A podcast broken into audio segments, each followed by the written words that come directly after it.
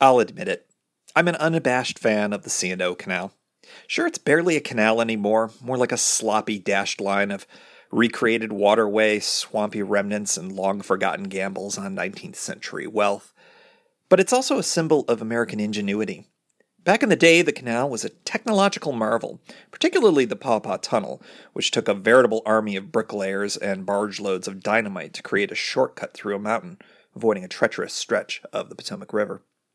It's also a symbol of America's commitment to conservation. After decades of neglect following its bankruptcy, it took advocates and dedicated hiking enthusiasts like Justice William O. Douglas and Senator Robert Kennedy to prove the C&O as a true gem for outdoor enthusiasts.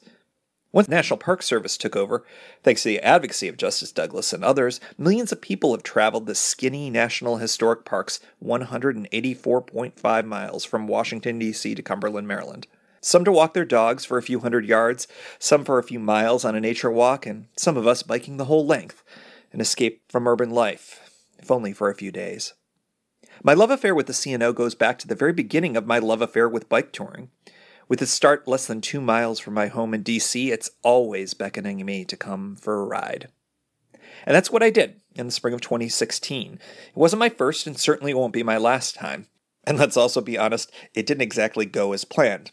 Every time I ride the C&O, it feels a little bit like going home, if my home were six feet wide and 184.5 miles long and full of frogs.